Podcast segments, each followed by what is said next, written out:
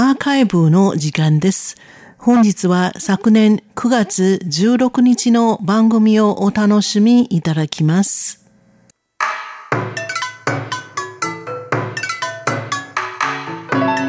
続いては文化の台湾の時間です。この時間のご案内は中野です。さて今週もいろんな角度から台湾の文化をご紹介していきたいと思います。今年2020年は本来はオリンピックイヤーということで、日本ではオリンピックに合わせて祝日の一部、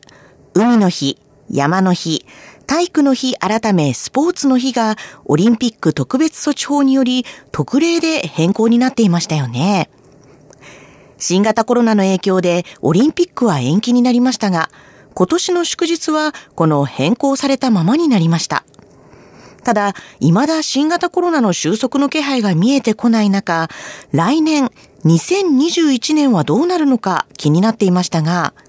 2021年も海の日、山の日、スポーツの日を変更する案が閣議で決定され、秋の臨時国会での成立を目指していますよね。来年の休みがどうなるのか、多くの人がそして一般の人以上にカレンダー業者の方々はもっと気になっていたのではないでしょうか。毎年何気に過ごしている祝日ですが、国が制定した祝日ですからね。実は変更するにはなかなか大変だということを改めて気づかされました。そんな祝日ですが、台湾の人たちからどうして日本にはないの？とよく聞かれる祝日があります。それは教師に感謝する日とされている教師節、教師の日。台湾では孔子の生まれた日である9月28日が教師節とされています。ですが、実は最初から9月28日だったわけではありません。始まりは1930年6月6日。この日、南京で教師たちが集まり、中華民国で最初の教師節祝賀大会が行われたのがきっかけです。祝賀大会という名前ですが、この集まりは今でいうデモのようなもので、教師の生活待遇の改善、教師の地位の安定性の保障、教師の専門性の向上を求めるものでした。何でも当時の教師は給料も少なく、学校もよく給料の未払いがあったほか、当時は政局の混乱で先生たちは校長の交代や政党の争い、社会的排除などといった状況によく直面していたことから、このデモに300人以上の小中学校の教師が一堂に集結したのでした。なぜ6月6日だったのかというのには特別な意味はないそうですが、ただ覚えやすいので人を集めやすいのと、6月は学期末ということもあり、政府に意見を提出しやすく、もしいい改良案があれば、来期からすぐにでも実行できることから、この日を選んだとされています。それが他の地方へと広がり、毎年6月6日には各地で祝賀大会、もしくは講義大会が行われるようになりました。そして1939年に中華民国教育部が孔子の誕生日を教師節と制定したんです。ところが、この孔子の誕生日とされる旧暦の日付を西暦と間違えて8月27日に決定していました。これには当時も指摘があったそうですが、その後戦争が始まりそのままに。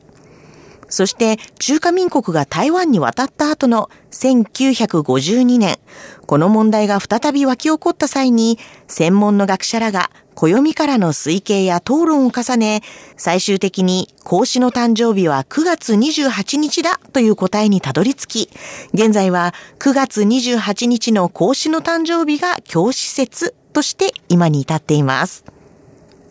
実は台湾だけでなく世界を見ても多くの国で教師に感謝する日があります。例えばアメリカは5月の第1火曜日、韓国では5月の15日、タイは1月16日、ドイツは6月12日、ベトナムは11月20日。と各国日にちはバラバラですが多くの国にあります。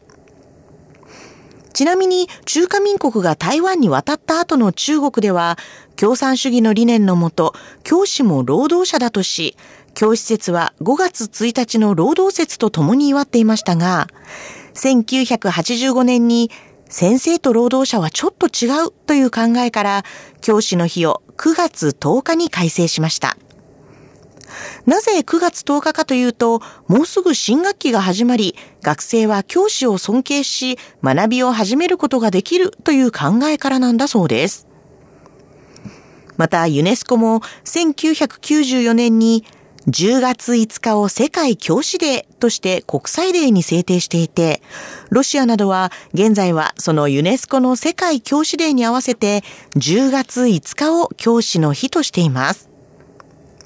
そこで最初の台湾人からの質問、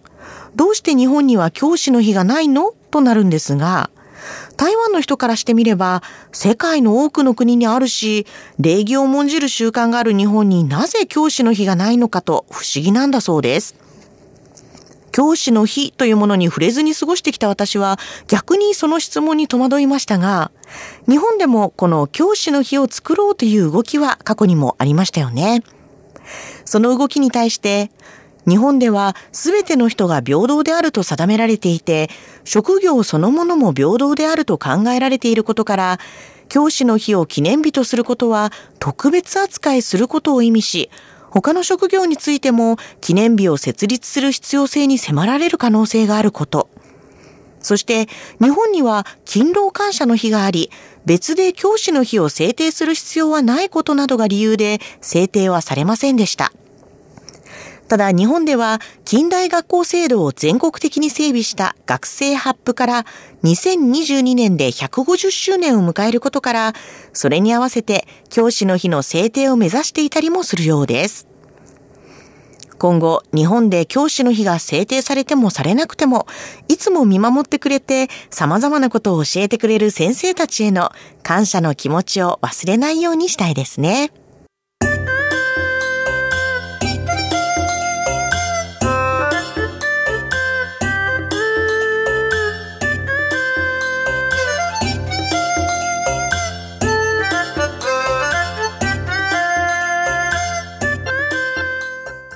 なお、教師節の時、台湾の人たちはどのようなことをするのかというと、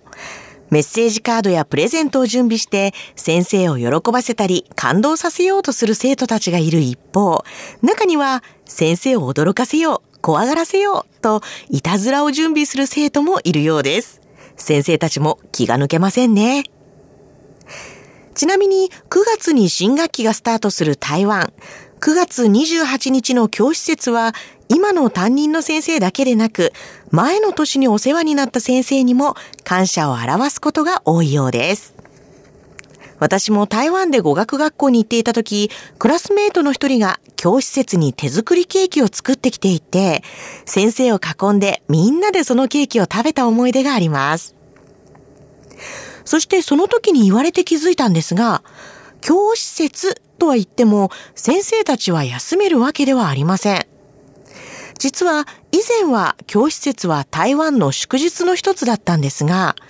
2001年に完全週休2日制を始めた際、この教師節を含む7つの国定休日が休みではなくなったため、現在では教師節は記念日ではあるものの祝日とはなっていません。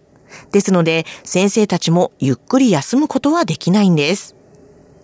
それでも先生は、でもこうやってみんなからシエシエと言ってもらえて嬉しくてまた頑張れると笑顔で話していたのがとっても印象的でした。